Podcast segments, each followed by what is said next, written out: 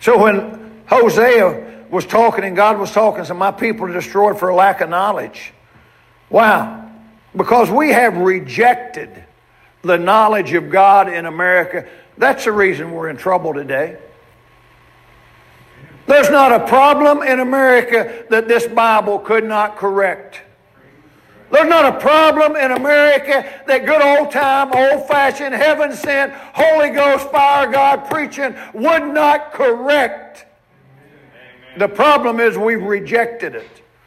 The problem is we've shut our ears and we don't want to hear what God has to say. We're more concerned with what Dr. So and so has to say.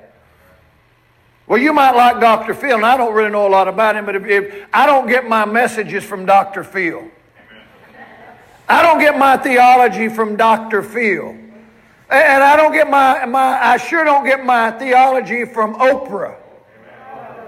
And I, I, don't listen to, to the view and what they say on there and listen to them rant and rave and, and run everybody in America down that believes the right thing and believes God. I don't listen to that. I don't get my message from that.